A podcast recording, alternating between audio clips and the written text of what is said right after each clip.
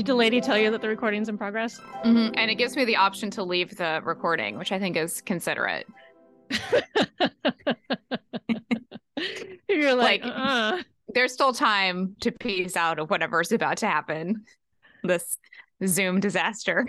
oh man. Yeah, it's like I hear your you know how in a Zoom you hear like the voices are auto-tuned almost? Mm. I hear that. Like you sound a little bit like made of metal or something. Yeah, so do you. But Right. I am made of metal. I mean, my soul is is you know metal. Oh my god. Why is this so hard? I know. Well, let's just see how this goes, and you'll. I promise you'll. You know, you'll learn. We'll learn from whatever the outcome of this is. Yeah. You want to get into it? Yep. All right. I'm Liza. I'm the sewing one. I'm Meghan. I'm the writing one, and you are listening to There's No Thread. Today, we are turning our sewing and writing eyes upon the 2012 comedy drama film Bachelorette. Oh man, it, it, it like did that Zoom thing on Bachelorette. Like Bachelorette. Oh no. Yeah. Should we try? Let's try original sound uh, again. Let's just try it.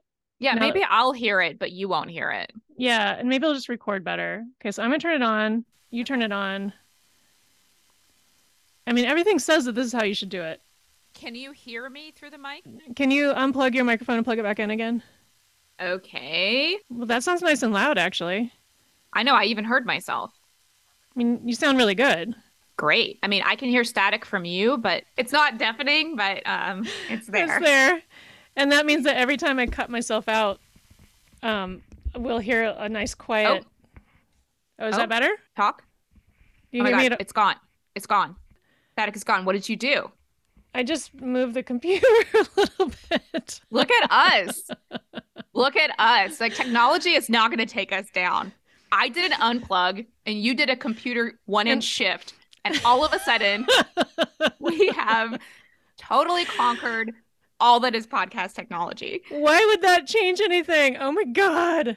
I hear no static. I'm trying Okay. to listen. Okay, good. Oh my god. This is so stupid. Okay, well let's just start over. You ready? Yeah. Okay. I'm Liza. I'm the sewing one. It's my turn to bring you to tears, by the way. Okay. and I feel like I'm close. Sorry, start again. And this is all I cry about is hooking yeah, up podcast stuff. hooking up microphones. Yeah. Uh, hi, I'm Liza. I'm the sewing one. I'm Meghan. I'm the writing one. And you are listening to There's No Thread, the podcast that asks could, would, and in a super opinionated and non objective way, should the characters really sew what it is that gets sewn in the movie we are talking about today? Ready? Totally. More ready than we've ever been. God damn it. Where's the iron? Can mice and birds So, sew? oh, Poly no, satin don't cut rayon. out that dress. Is the sewing machine? Where's the iron? Oh my god, I'm sweating. Where's the iron? Taffeta, muslin. Ooh, I'd wear that. Is that machine even threaded? Today, we are turning our sewing and writing eyes upon the 2012 comedy drama film Bachelorette, written and directed by Leslye Headland, with costume design by Anna Bingemann. Okay, let's just go ahead and and admit that we've seen this before because this podcast did not spring fully formed from the head of Zeus. We had to practice. a year ago, we watched this movie and did a practice recording of it, and that was the Has first it been time. a year? almost a year. Holy shit. Yeah, but um, so that was the first time I had seen it, and I still don't like this movie, but I didn't like different things this time. Yeah. You So- know, I actually sort of liked it less this time, and I wonder if it's because I've seen it like five times at this point, which is kind of a lot for any movie, unless it's like, I don't know, Sound of Music. Sound of Music, in which case you watch it every year, or Fried Green Tomatoes, which you watch every year from the time you're eight years old. Yeah, I like this movie. I liked it less. Um, I think I was just less charmed. I was less charmed by the satirical hideousness and more just like, oh my God, everybody is awful in this movie. And I used to kind of like be okay with it. But I still really love like the writing and the pace and th- how like kind of unapologetically awful the characters are at the same Mhm. time. Like they are truly fully their terrible selves, um, which is terrible in real life, but really kind of entertaining on the screen. Leslye Headland co-created Russian Doll. Did you have you been watching Russian Doll? I have I only watched the beginning and then when it started to repeat itself. You're like, no, I'm out. That's like the whole point. I know everybody loves it. It's yet another thing that I'm just like, I think I'm alone in this. Like, I can't. It's a Groundhog Day thing. I can't stand repeated stories. It's so good. No, I need to get back in there because everybody. It's it's one of those things where again, people that I totally respect love it, and so I'm like, I should love it. And I watched, I think, three episodes, and then I was like, I can't watch this party scene like one more time. And that was like two years ago or whenever it came out. I don't know. So I should probably revisit it. Yeah. God, I'm terrible.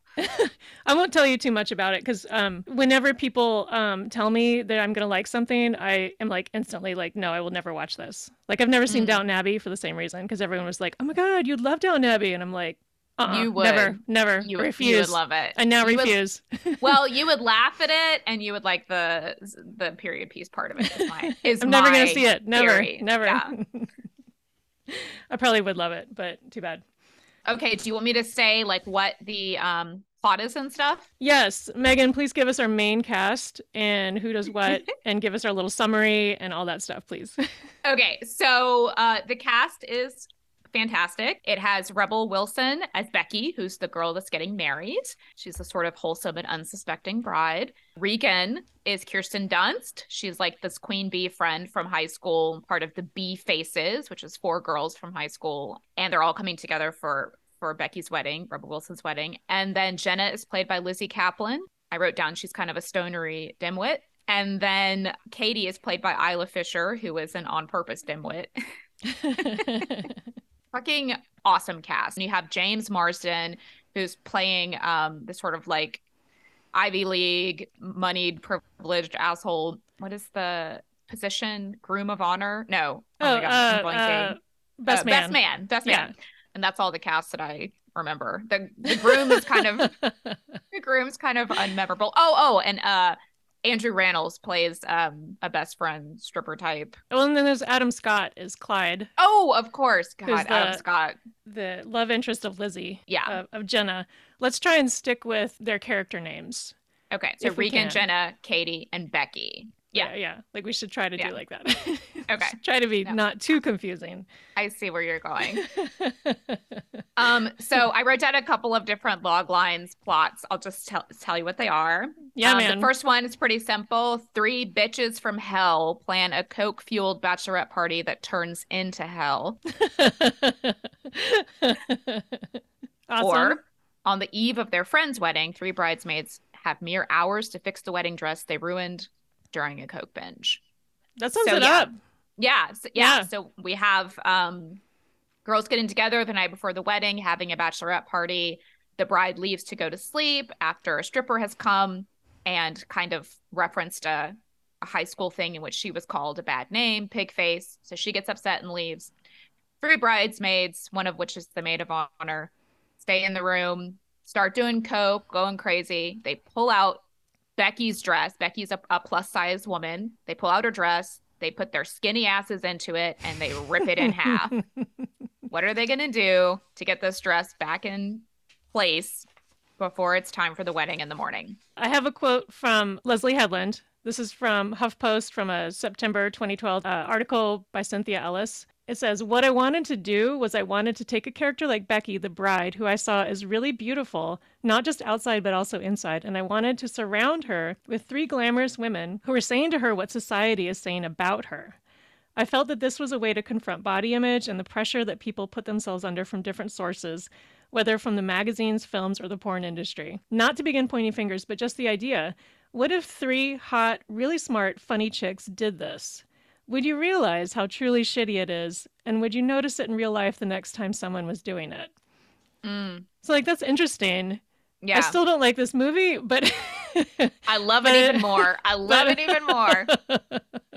Well, I just think that you don't realize how awful you're being if you're doing it. Everybody has a sort of threshold of terribleness that um, they can blindly cross really easily. And I just think that these girls are just at it a 100% and they've been living in that space. And yeah, Becky is so wholesome and so sweet and so well intentioned. And they are making fun of her.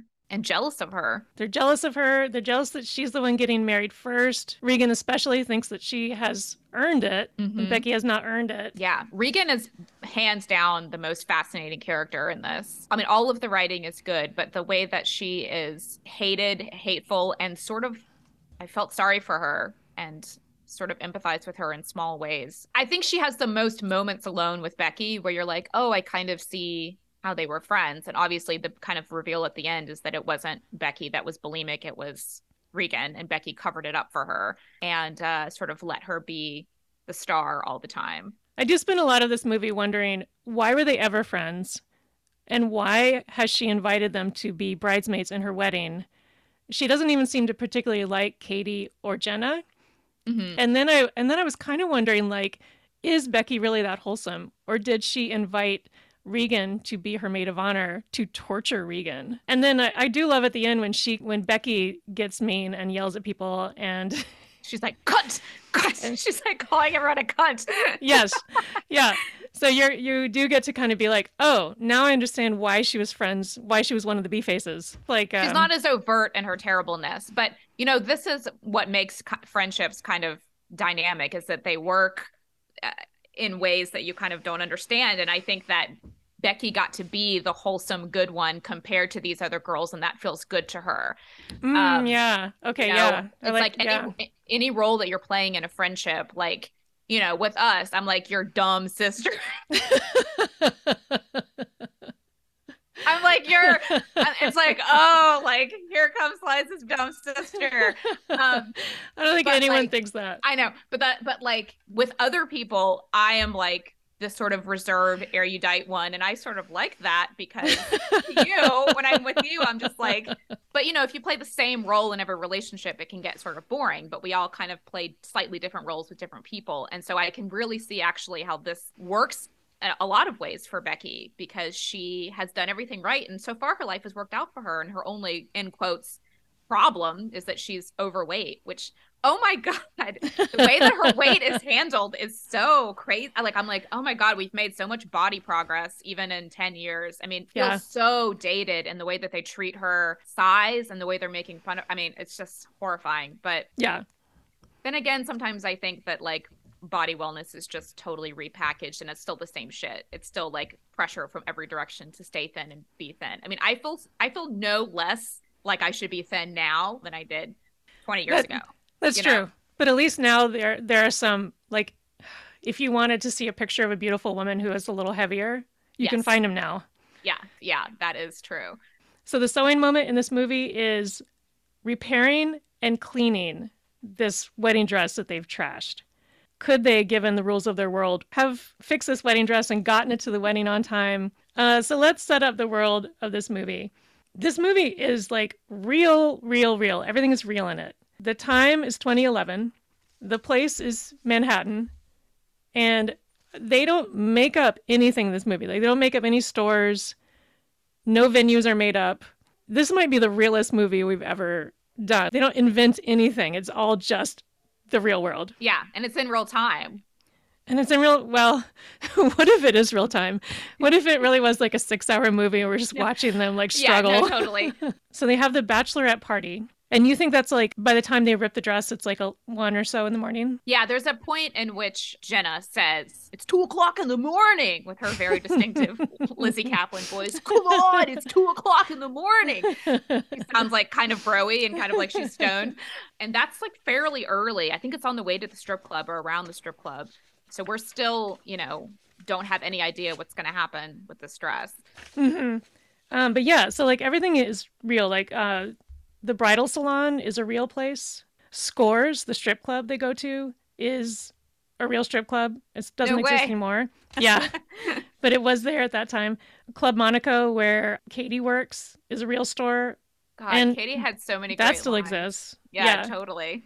Apparently, um, Isla Fisher was just set free to like ad lib, No way. like just do your thing, Isla. well, when she answers the phone at Club Monaco and tells her coworker, "Shh, it's work," and her coworker says, "You're at work," that was like, I was like, that was "Oh, dick. amazing. Yeah, I have to take this as work. You're at work. Let's walk through what happens to this dress because that kind of like sets up our time frame too. So Regan and Katie rip it, and they and the bodice rips pretty cleanly, actually, right along the seam. Mm-hmm. Katie shoves it in a cabinet, and then they drag it down to housekeeping of, at the hotel where they are, and Katie bleeds on it. Bleeds on it out of her nose because she's done so much coke that she does not know that she has a nosebleed. Yes, and there's a really funny moment of um, which one of us is bleeding. Where did this blood come from? And even once she figures out that it's her, she doesn't make the connection that it's because she's doing coke and it's out of her nose. She just sort of like panics and it's like, ah. so then they are on the street and they seem to find a trash bag. This movie does not tell us where this trash bag comes from, but suddenly they're on the sidewalk out in front of the hotel stuffing the dress in a trash bag so they can carry it. Is it a clean trash bag? Is it a dirty trash bag? Where did Yeah. they find this trash bag? I mean, the treatment of the dress for the entire movie since the rip was just like, we do not give a fuck about this. Like, it, they do not help themselves. Truly, bitches from hell from this Truly. point on. Once the dress is in a trash bag, it's just a regular old black trash bag. There's a moment where uh, Jenna throws the bag into a pile of just, you know, your classic New York City sidewalk trash pile. She just kind of throws it in there. then they they have to dig through and figure out which of these trash bags has the dress in it. And then once they find it, Katie steps on it. Mm. And then Jenna takes it into Scores, the strip club, and lays it on the counter in the stripper's locker room. And then a stripper comes over and talks to Jenna and wipes her hands on uses the the dress as both a towel and toilet paper. Yeah, so she wipes her own crotch with this dress while like having a girl talk with with Jenna about yeah. life. So uh those are the things that happen to this dress. Blood, dirt, Yeah. wrinkles, ripped, and uh, semen. After that, it is taken to someone who will fix it. we have a real miraculous fixing moment. Let me just mention the dress real quick. Everything in this movie is real, including the dress. The dress is not from the bridal salon that they show in the movie. The dress is David's bridal. Um, Yeah.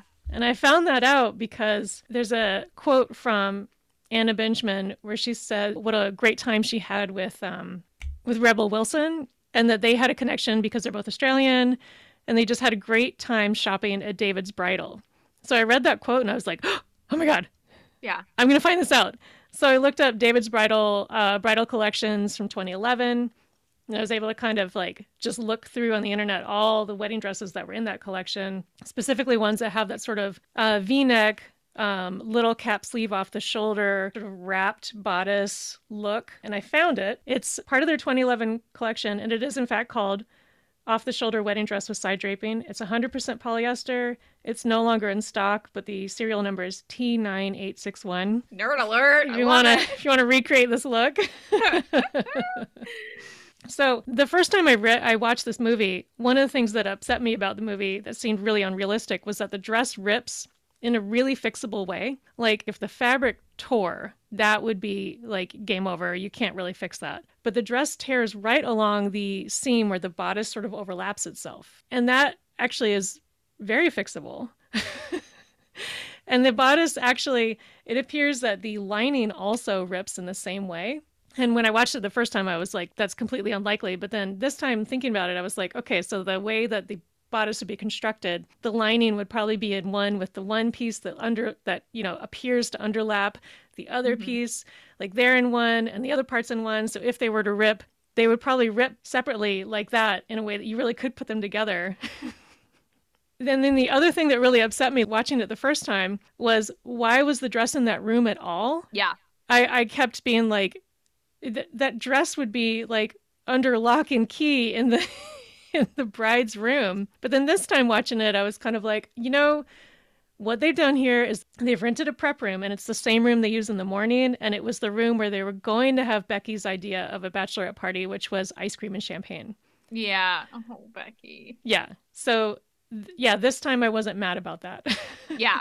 Yeah. And also, like, as maid of honor, I think it would make sense that your duty may include, like, just dress protection. I mean, you had my dress in your possession. I mean, you made my dress. in my possession because I made it. anyone else doesn't know at this point in our relationship, Liza made my wedding dress. It's the greatest experience of my life. I wish I could put it on every day.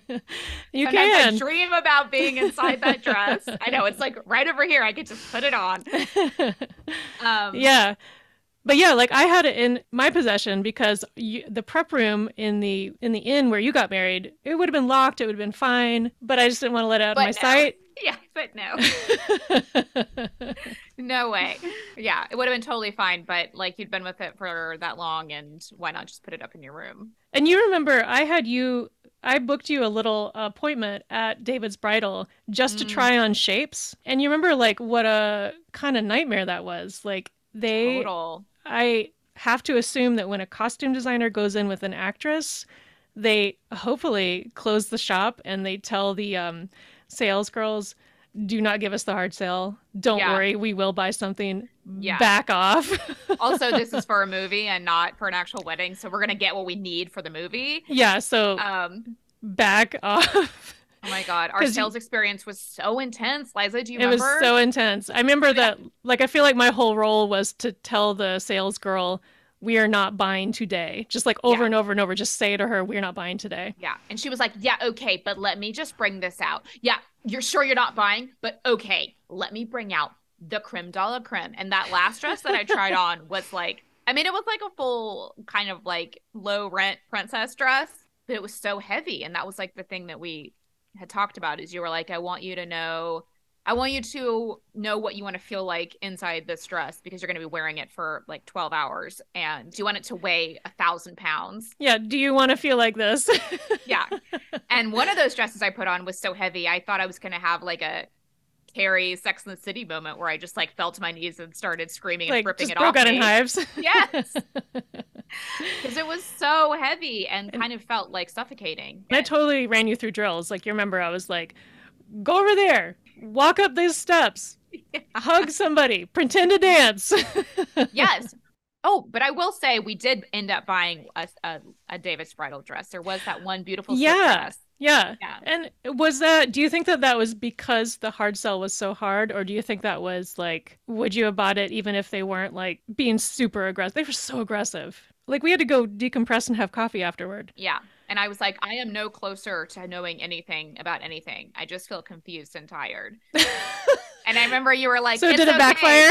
was it worse? you were like, you drew some stuff on a piece of paper and you're like, but it's okay. And I was like, okay, we're going to you- get there. Would you say, do you recommend this to um, future brides to go try on a bunch of things, or does it just not help at all? Um, I wouldn't say I wouldn't recommend that. I mean, it was so memorable. I think just for the way that my brain works, sometimes more is not always better. But I knew we were going to get there, and it was like a enjoyable experience. Also, that was when we thought I was getting married, like six months later, and then I didn't. Yeah, So I felt there was a little bit more pressure. thank you, COVID. Right. So my wedding was pushed three times. Not a big deal. But initially, this was like September, October of 2019. Um, Yes, and with a 2020 spring wedding in mind. Yeah. yeah, uh, yeah. I'm sure a lot of people out there can feel that. yeah. My last fitting on March 7th, 2020, when I oh was Oh like, Liza, God. something's going to go amiss here with this pandemic. And you're like, it's going to be fine. And then like a week later, I was like, oh my god, it's not fine. Well, even the way you said it's going to be fine, I was like, Liza does not think it's going to be fine. It was like the most unconvincing it's going to be fine. But I was like, of all the times she's told me in my whole life it's going to be fine, I don't believe her. She doesn't believe her. Okay, so I have to work on my it's fine face a little bit, I guess. well, I think you just didn't believe it. It was the first time in your life it was not going to be fine for Oh, reasons none of us had ever experienced. It was a bad time. Mm. All right, Meghan, she's got three problems. Okay, I guess I should say who she is.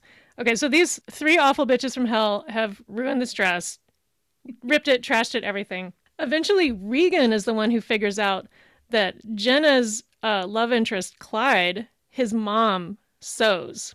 Like, Jenna doesn't remember this. Regan remembers this. Mm. And so she's like, We do know somebody with a sewing machine. So Jenna takes it to the mom. They show up at Clyde's mom's house. It's 4:30. We get a timestamp on that. AM. 4:30 a.m. And the this wedding was I say they definitely have to get to the venue by 9 a.m. because they are like That makes sense. dash. Yeah. So it's 4:30 a.m. They show up. This is one of the things that made me mad the first time I watched it is I thought that the mom was awake and fully dressed at 4:30 a.m. and I was like, well, this doesn't make any sense. Mm-hmm. But this time watching it, I was like, oh no, she's just wearing like we have a scene where she's walking down the stairs and she's like, what are you guys doing here? It's the middle of the night. And her hair is all crazy and she's pulling on a sweater over just like a t-shirt and pants. And so like I think that she is just in her pajamas. Yeah. And I was just overreacting the first time. I was like, why is this lady It was good for it was good for you to have a second viewing so you could just not react as much. You could hate it slightly less. It's not we're not saying that people who sew are ready to sew at all moments. Mm-hmm. Yeah. Because we're not. And it's not easy. So the three problems that these three awful girls have are time, lack of ability to triage or focus, and the fact that they're so off-putting. So I'm going to start with the off-putting problem. This whole movie could have been fixed. This whole problem could have been fixed. The movie was would have been solved if when they had gone down to the hotel housekeeping, they had not been so awful to the lady in charge.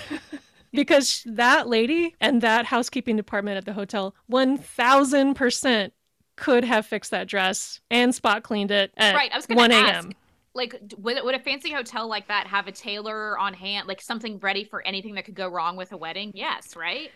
Um, I'm not sure if the the wedding is not at the hotel, so they don't have like that whole wedding venue thing. But oh, got it. Okay. they're in a department that has like you see somebody steaming uh, some draperies in the background. Mm. You see different equipment, and for sure they've got the ability to steam and spot clean because it's it's the draperies department of a hotel. Like they're used to cleaning things. Yeah, yeah. They do have a dry cleaning facility in the basement because later Jenna brings the dress back in the morning after Clyde's mom has fixed it magically for her. If they didn't have the ability to sew it, they certainly would have some kind of hookup. Yeah. Um because they're obviously there working all night long. The lady who she talks to is still there in the morning when she goes back with the dress to get it cleaned. So their main problem is that they're so yucky to Yeah. be around Oh yeah, they march she won't there. help them. Yeah, they order her to fix it, and then they bleed all over it. Yeah, they're just sort of rude and condescending uh, to the housekeeping department. Which there's been a lot more focus in the past ten years about like treating people in the service industry or in any kind of service just better. It's not sexy anymore to like be rude to people that are helping you just because you can. And so there is a real kind of like class moment where you're like, oh, like these girls are talking to her this way, like, you know, excuse me, ma'am. Like we're we're serious here. We're like important and you're not, and you need to help us. And she's just kind of like, fuck no. And it really sticks out in several parts of this movie. Same with the way she treats Regan treats the wedding planner. Um, Ooh, yeah, that's super awful. yeah, it's pretty awful. I think she even says some racist things to her Yeah. um, and is just like very dismissive of anybody that's in any type of service role. Which um, shout out to my wedding planner, Emily.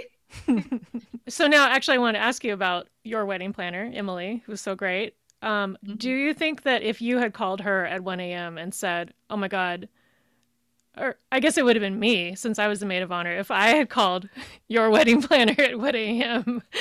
and said, "Oh my God, rip the dress.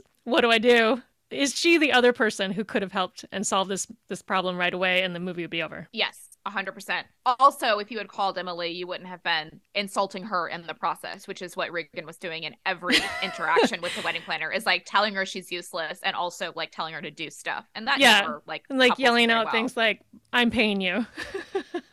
yeah but yes i mean I think i told you that all of the signage for my wedding every seating chart every table placement every everything um, was supposed to be delivered and it got backed up and so emily had to print everything uh hours before the wedding yes, and she was like, I had to, I was like copying and pasting things into Word, like sending them to her, like before, a, as the opening events are starting for the rehearsal dinner and stuff. And, um, she just like had a printer. I don't know how she did it. She had a printer friend, a company that she went to, and all of a sudden, everything I needed was just there. So, yeah, she yeah. could have. She was Um, totally able to do that. So yeah, I bet that if Regan had called Becky's wedding planner, who she's obviously dealt Yes. with a bunch already, Yeah, and, And been like, established a terrible relationship with already, but if she had called her, I mean, if you're a seasoned wedding planner, you've probably seen all there is to see. so yes, that could have also created a situation where we didn't have to watch this situation unfold. this movie, like, it's so fast paced that you're just Yes. you're, you don't you're still reeling from the horrible thing you just saw when more horrible stuff comes. Like this Yeah. movie makes me feel really um argumentative and and cranky and frustrated because it's like I just can't move on from like I'm, I'd never have resolved like oh god that was horrible oh no this is horrible oh there's more horrible things for me to absorb ah like yes, yeah and yet constant I I was totally into it. I wanted to know what's gonna happen next.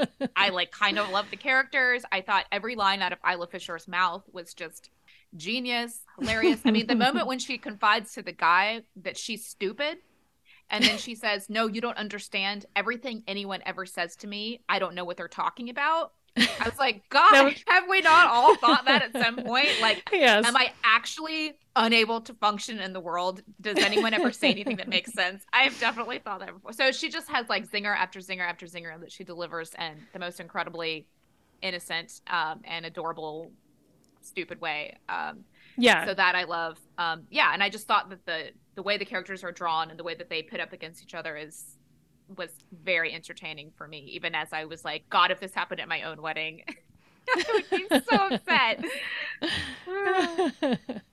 you know, actually, I, I appreciate the fact that the whole bachelorette party blows up because the stripper calls Becky pigface. And the only way he would have known that is if Katie told him, because Katie Yes. hired the stripper. The stripper's Katie's coworker, Yeah, and so that's kind of a nice moment where you're like, oh, Katie does suck too. Like, yeah. Katie's not innocent in this. Or she was like, "We were the bee faces. I was called this. She was called this. Becky was called pig face." And because they all kind of had names, so it could have just been along with her like genuine idiocy, but also, Wait, so maybe Um, she is innocent in all this? well, you know, I'm always looking for the good. I'm looking for a reason to like it. You're looking for a reason to hate it. Um, oh man. also, as you know, this this movie inspired one of my plays. And when i had my play bonnie's future sisters when i got it published i actually reached out to Leslye Headland to see if she would read it and give a quote for the Oh, for the that's so cool. it was super cool. She you know is big time and didn't get back to me but her assistant did. And her assistant read the play and really liked it and then came to see it when it ran in new york.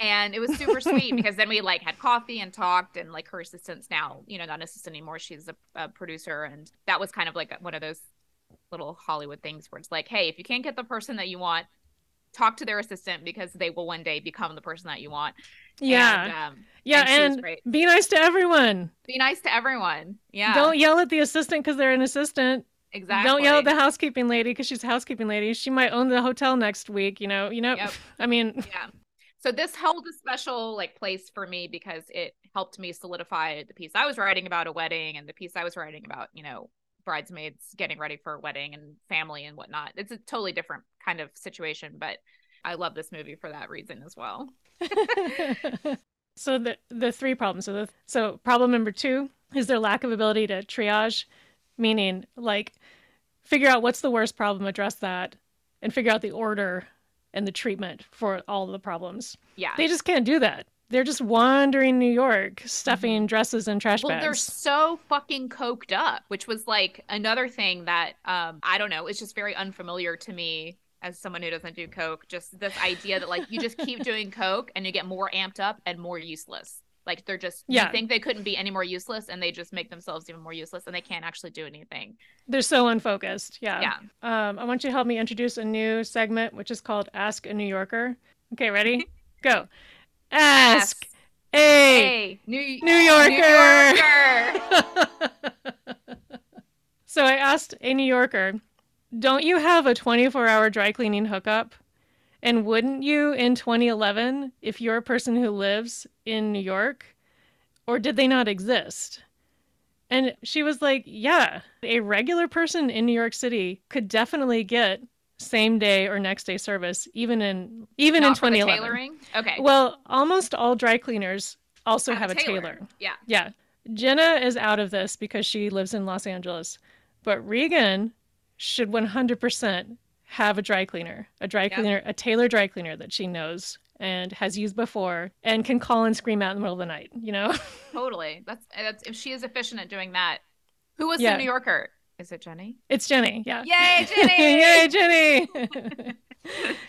Hi, Jenny. Um, yeah, they're just wandering around wasting time. They have a side moment where they go to um, this grocery store, which might be Duane Reade, but I'm I, I can't confirm that. And they are standing in front of the sewing kits and trying to decide which color of white to get because each of the sewing kits has a different shade of white. They have ivory, pearl, and regular old plain white. yeah, I was like, I can't wait to hear what Liza thinks about this. It just makes me think of the moment at your wedding where I was looking for a sewing kit. So we didn't need a sewing kit, but I wanted to have one just in case because if you have one, you won't need it, and if you don't have one, you will need it. Mm. And so, like, I I got to tell you, like, I asked the front desk at the inn, they didn't have one. So then I walked across the street to that. There's like a tiny weird drugstore. They had like so many weird. I mean, they had like bobby pins. They had razor blades. They had just all these kind of things you might need, but no sewing kit. So I left there, and I went to there's a knitting store. Uh, and I was like, knitting store. This is gonna this is gonna be it. It's gonna be expensive. Fine, whatever. I'll just get a sewing kit. I went in there and asked for the sewing kit, and they were like, "Oh no, we only have knitting."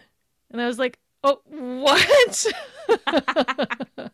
You're the knitting store in town, and you don't just carry some sewing stuff just for fun? Like, yeah, well, they don't want anyone to try to like move genres. They don't, they want to deter you from sewing and keep you focused on knitting. oh man."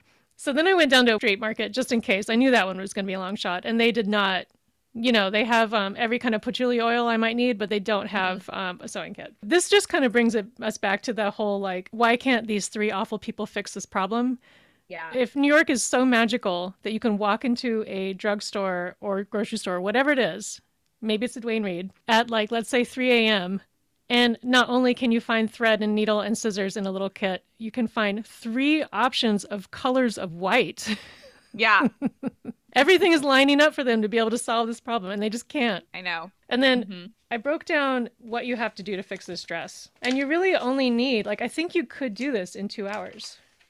And they actually have from 4.30 until 6.45 when Jenna wakes up, Yep. runs out of Clyde's bed, runs to the sewing workroom where the mom has fixed it. And the, um, the dress is on a dress form. And I'm going to try to get that clip from when we recorded before where you're collapsing the shoulders of my dress form. Yeah. Um, so I did want to say that I love that when Lizzy Caplan runs down to the mannequin, she knows how to collapse the shoulders. I noticed that too. It seemed like she was really good at getting it off the mannequin. I wouldn't know the first thing to So, do. Meghan, please go over here and collapse the shoulders on this mannequin. I mean, all I can think is that that means push in All these, right, so she's walking over. push these in. She's gonna push. She's giving a very gentle. Oh my god! She oh got my it. She got it. I never knew they could do that. Yeah. So now, you push the side. now you release. Uh huh. Yeah. So she collapses the shoulders of the dress form, rips the dress off it. An And I remember we bag. decided that she would have known how to collapse the shoulders because I didn't know how to do that. we Yeah, decided that that was something that that Lizzy Caplan knows how to do, not that um, Jenna knows how to do. We right. decided that that was Lizzy Caplan's uh, theater training coming through, yeah. which is cool. Yeah, so she needs the mom would have needed two hours to fix it.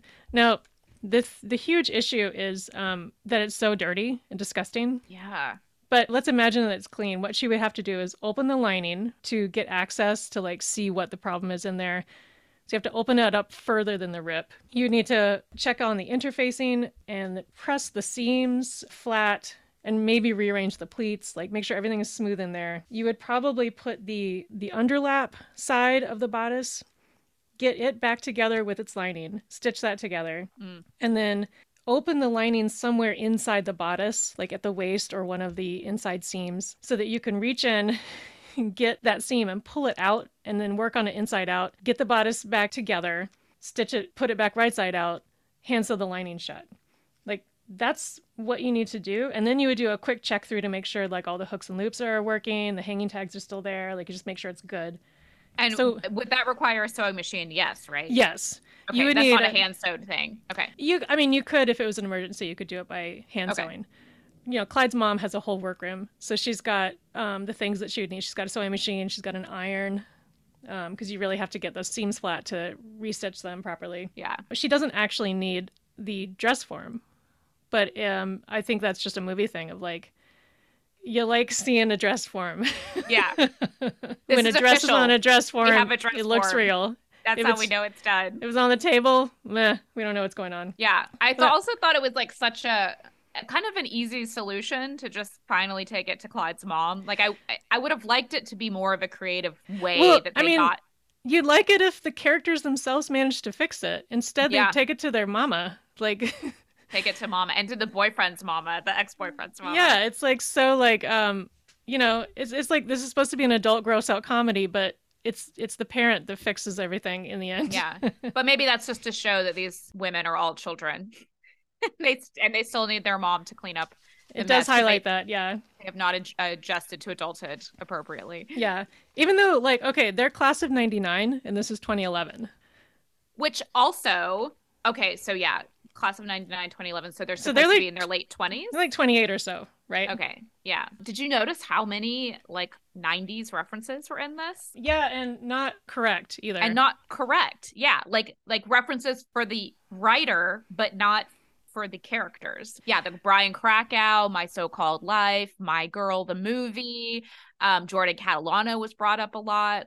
Um, and the the song. oh, I would walk 500 miles is throughout the movie, uh, which I fucking. Those are all song. references that make sense for somebody who was class of 93, you know? Yeah. not class of 99. Yeah, which probably was the writer's age. Oh, and there was a reference to Fast Times at Ridgemont High uh, several several times, which is like yeah, and I that mean, one was so much earlier, but Yeah. um right. It was kind of retro in the '90s, so it would have made Yeah. sense. Um, yeah. but yeah, That one's such a classic. Like I think kids still I, I would imagine that that's still something that teenagers watch, but maybe I hope not. so. I don't know with the with the blowjob situation. I don't know. Um, but I will say it was nice to watch something where I actually know all of the references because those were also things that I watched, and for so much of the time growing up, you don't know references because you're too young for them. And now I'm like, oh, I, I'm just the right age for these references. The characters aren't, but you are. Yeah, yeah. Yeah. Oh, it is, and it is funny that it's on the dress form because for a costume shop, if something's on the dress form, that means it's not finished. It's still being worked on or is say, waiting yeah, for I don't know. approval. I'm like, yeah. you know what I'm talking. to. You know. so, like, if it was finished, it would be in the garment bag. That's how you know it's done, ready to go out the door. Yeah. Um. So maybe Clyde's mom didn't think it was done. Maybe she gave up and went to bed and was like, "I'm going to do the rest of it when I wake up in two hours." and, and she wakes up and it's gone. So and it's gone, and she's just like, "Oh." good luck, guys. So I also I looked up dry cleaning because I was like, could you do a dry clean job overnight? And I don't really know what dry cleaning entails. I realized, but what it is is you you take your thing that's being dry cleaned, like usually it's a suit jacket, it's something that can't be run through a washing machine, and you submerge it in this in these whatever the chemicals are. It's called it the solution, I think it's called can- just straight up cancer. just straight up cancer juice, and like then you just full carcinogenic. you sort of jiggle it gently. It doesn't Yeah. like a washing machine will tumble things. You don't want these the this is for things that can't be tumbled. So then after it's been, you know, kind of jiggled around in there, then you rinse it with more of the just straight up cancer and then um so awful. and then you blow air at it to dry it, which I haven't seen this, but I've heard that like when you take a man's shirt to be laundered, they actually are laundered, but then they put them on this thing that kind of like the um wiggly arm man that they have outside car dealership lots. You put the shirt on a blower and it blows air like through the body and the sleeves of the shirt. this is what I've been told. Is this true? I don't know, but it's really fun Yeah. to imagine. Yeah. Uh, so at any rate, like let's say it's a suit or a wedding dress, you would then air air blow it. And then here's the crazy thing: dry cleaning can't take out blood. Blood needs to be spot cleaned with an enzyme. Whoa. So I do think that they would want to dry clean this dress because it's been stepped on and you know it's got it's got a bunch of problems. You just want it to be kind of generally sanitized.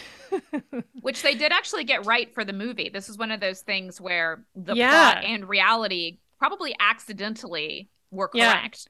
Yeah. they wanted it to have blood on the dress at the very end because it worked for the plot. And also, you're saying for dry cleaning purposes, they couldn't have gotten the blood out anyway. a good dry cleaning place, though, right? Any, really any dry cleaning place will also do spot cleaning. Oh, because that's you know when you're taking something in to get dry cleaned you're like i don't i don't know what you do just make this be clean Yeah.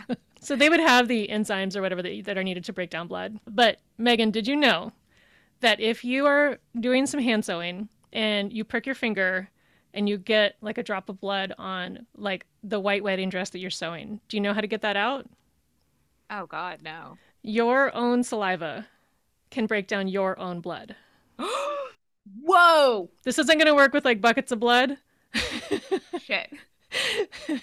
Change your plans. if, you have, if you have like a tiny pinprick. So what you would do is you'd get a, like a clean piece of fabric, just white muslin or something, Yeah. and just like lick it or get get a little bit of your saliva on it, and then take that fabric and just rub the blood spot, and your own saliva will break down your own blood. This is blowing my fucking mind. Yeah, so don't go around licking wedding dresses because your saliva won't work on other people's Okay. blood. Or pricking my finger over other people's wedding. Well, no, my Don't own do that. finger. Don't try to use my own saliva on other people's blood stains. exactly. Again, change of plans. This changes everything. Now, in the movie, they get the dry cleaning done in 40 minutes. They do have a timestamp on that. She's like, oh, we'll be there in 40 minutes. You know, Yeah. Jenna's like, 40 minutes. And then 40 minutes, I gotta smoke a bomb. The whole movie, she's like, ah, I just want to be high. and I get, I mean, I guess you could do that. I would say if one were in this situation, you would want to leave like eight hours for the dry cleaner and then Oh, like two yeah. hours for the Jesus. repair. Because you're a nice person, you would want to clean it first and then take it to your person who's going to sew it. Mm. Um, Meghan, I have news for you. Do you know that I put your wedding dress in a trash bag? a clean, brand new trash bag that's just come off the roll is actually really useful for when you're sewing something big like a wedding dress that you need to keep clean because you can put the whole big skirt in the trash bag and you know it's safe while you've got whatever little part of it exposed to work on either by hand or by machine. That's awesome. I'm actually deeply unoffended by that.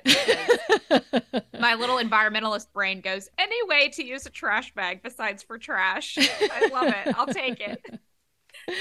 Yeah, you can also use a nice clean trash bag as a garment bag. You just stick it over the hanger and then you tie it shut at the bottom. Oh, yes. Yeah. From like the time the dress gets fixed to like the time the bridesmaids sit down at the end of the movie. I was just like, oh my God. Like there was just nonstop action. Like Kirsten Dunst is trying to keep Isla Fisher from dying. She's like unconscious. They're trying to get the dress fixed. She's trying to keep the bride happy. And when the three bridesmaids sit down together at the very end, I had this moment where I was like, doesn't every bridesmaid kind of feel this way after a wedding? Like just destroyed. but sort of like, oh my God, somehow we did it. I don't Yeah. know. Right. yeah.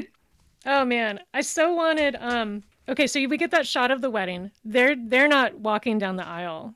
They they've just pieced out. They've given up. They're not going to make it Totally past the finish line, totally Yeah. unacceptable. which is like, "Uh-uh, girls, you're here. One of you almost died, but you're clearly fine. So let's let's let's keep going."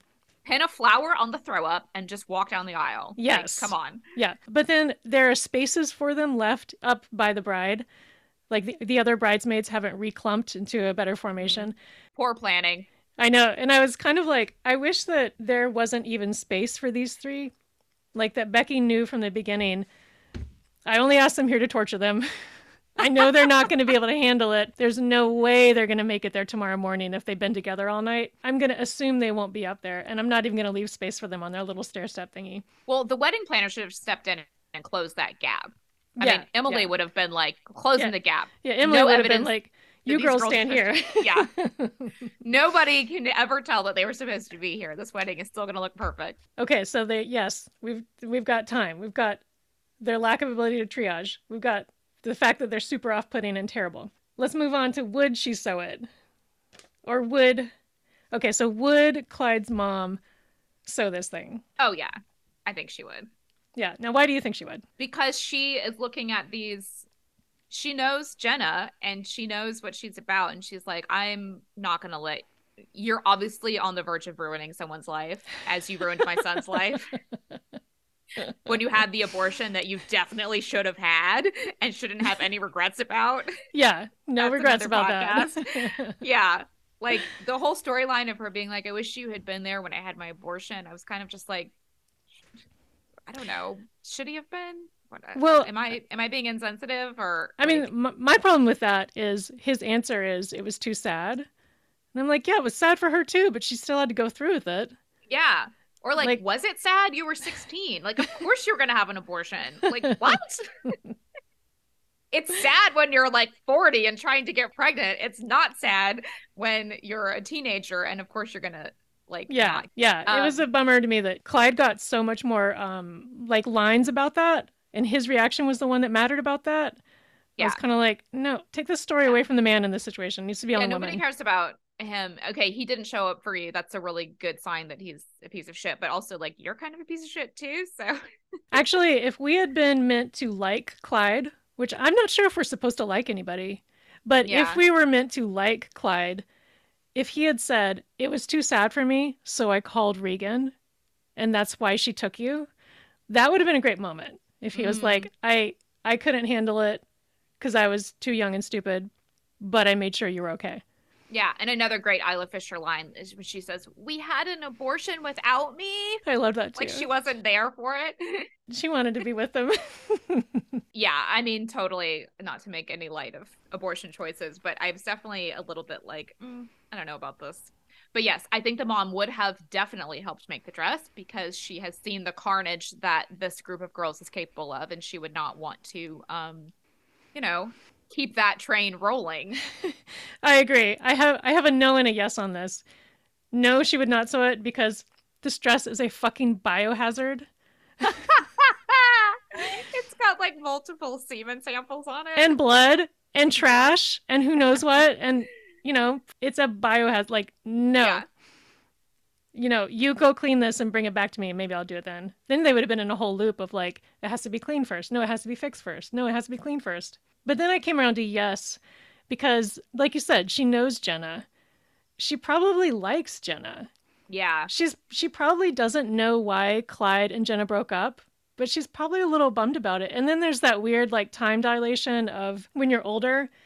Like like for Jenna and Clyde, when they graduated 1999 was a lifetime ago, but for the mom, like that was probably like 2 seconds ago. Mm. Like the mom remembers when Clyde was a baby. And Yeah. now the mom sees that Clyde's like older and still dumb, but you know, like the mom, mom. probably likes Jenna and it's just like, gosh, two seconds ago they were in high school and I, I do want to, I don't know what happened with them, but I'm going to help. Totally. She's going to help. She's going to step in. And also, yeah, through all of this, Jenna is like pretty likable. I mean, you can see, The fact that she focuses at the end on getting it done. yeah, yeah, she's like sort of the least, I don't, actually, I wouldn't say least offensive because she does have that whole bulimia thing. God. Every time I try to defend one of these characters, No, I'm you like, just well, can't defend any of them. Oh, but I like I keep it. thinking like Regan's the worst monster and then I'm like, no, actually no, then there's this. right and then there's like moments with regan where i'm like i kind of like i kind of like everyone in this movie and they're also Yeah. terrible but you know maybe that is just life So should she sew it? Yes, because we don't want to let their bad behavior like the mom doesn't want to let their bad behavior ruin someone else's wedding. yeah and like you said it's really kind of sweet she would definitely help because she's always this is her kid and she probably has fond memories of this relationship or, or maybe she hates jenna i don't know but yeah she would do it yeah Should should these girls fix this problem? oh absolutely Yeah. It would be totally their fault. It would be visibly their fault. They don't want to be Regan doesn't want to be held accountable for anything. yeah for all her faults Neither does wants to- Jenna. Yeah and regan needs to do a good job at this role like she does a good job at whatever she's doing Okay. But do we think that they should fix it? I mean, yeah, obviously. Yeah. We don't want to see it. We're we're I, I'm anxious this whole movie. I want it to get fixed. totally the dirtier and more dragged around and less likely it seems that they're going to fix it the more anxious i was and All right, so it's time now, Meghan, for our lightning round could, win and should. But before we do that, I'm introducing a segment called Ask a Chemist. All right, say it with me. Ask ask a chemist. All right, so I asked a chemist. I I actually didn't ask this. This was unsolicited information from a chemist, but it's really interesting. Back when we were talking about Don't Tell Mom the Babysitter's Dead, I was talking about Lycra versus spandex, and I got this information from our favorite chemist, who is Allison Coster. woo hi allison She says, from a fiber perspective, spandex is the fiber, period. Lycra is a brand name of spandex, like Kleenex or cat chow.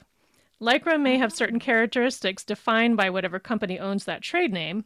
Purina Cat Chow has prescribed characteristics like shape, ingredients, etc., that make it somewhat different than Meow Mix eh, or another brand or line, for example. Additionally, spandex slash lycra fabric is never 100% spandex. It would be prohibitively expensive and would not have all the desired characteristics of the fabric you know. For swimwear, leggings, etc., the stretchy fabric actually contains only 10% spandex. Even 15% would be rare. The balance is often nylon, maybe some rayon or polyester. The nylon, rayon, polyester is already stretchy. The spandex just gives it elasticity, so it returns to its original shape and size. Fiber content must be called out on all garments or fabric bolts in the US, and percentages have an allowance of plus or minus 3%. And some shadier manufacturers abuse that to give the perception theirs is a higher quality product than it is. They can and will claim 3% spandex, even when in reality it is only 0.5% spandex. Mm, fascinating. The AATCC, which is the federal regulatory body for textiles, only allows the standard fiber name on call out labels cotton, polyester, spandex.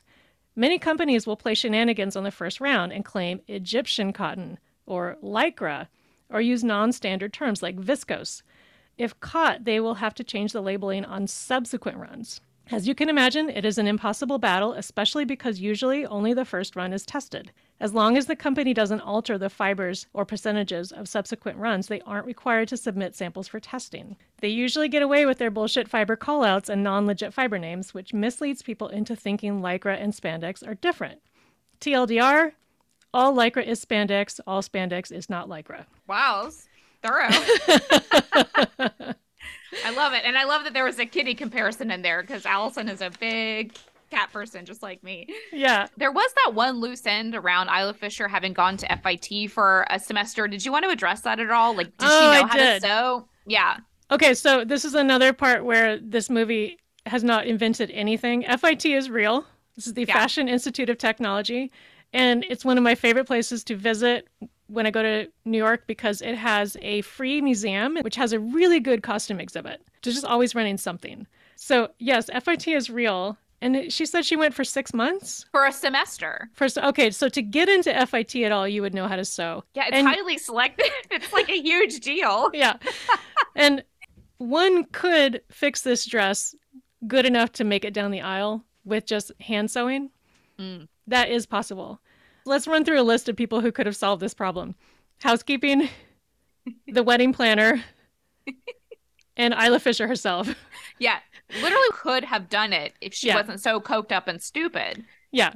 If they had managed to f- just focus up, you know what they should have done is just bought all three of the colors of white thread.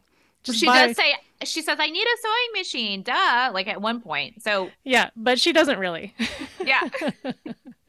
if they had bought three kits and taken them all back to that planning room or that prep room that they got the wedding dress from, and she could have just been like, You two go away. I'm going to fix this. But I mean, obviously, they're not going to do that. That's not her character at all. Right. And it's Yeah. very anticlimactic. Yeah. okay, so let's do our lightning round real quick. Ready? Okay. Could these girls sew it? Wait, no. Could these girls fix this problem? Could they? No. Yes. Wait. But could Clyde's mom? let's do it that way. yes. Okay. Would they? Would these awful girls run around all night long like crazy trying to fix this problem? Yeah. Because even though there's all they're awful, there's too much at stake for them to not, yeah, try. Yeah. Um, and They're then not totally awful. They're like the spandex, 0.5 to 3%, not awful. The rest, totally awful. they're yeah, the rest of them is made of rayon and awful. you know what I'm trying to say. all right. And should they? Oh, absolutely. Yes. Yes. Um, all right, that solves that. Listener, if the girls in this movie remind you of your own terrible high school friends, send them a link. Let them know you're thinking of them. And if you'd like to see photos related to this episode, check out our Insta. Okay, so uh, Meghan, why don't you say hi to our listener in Perth? Who's that? In Perth, Australia? I don't know. okay. It's Hi our to listener. Hi to our listener in Perth, Australia. Amazing. And I'm going to say hi to our listener in Manhattan. And that's it. So, Yes. And I would like to say an official hi to our listener who is my wedding planner, Emily Thomas of EK Events. Yay! Uh, yay! All the things that uh, I hope never happen to any weddings that she works on. yeah. Um, but I will just I just want to also add that I love I love this movie, much like Babysitter's Club. I mean, God, much like Are You There? Oh my God. Much like much like Are You There, God It's Me, Margaret, and Babysitter's Which Club. we've And never talked about. much like Don't Tell Mom Babysitter's Dead. I think this movie is flawless. All right, bye, Meghan. Bye, Liza. Thank you for listening to There's No Thread. Keep it threaded. We'll, we'll do an even better job next time. Yeah, boy.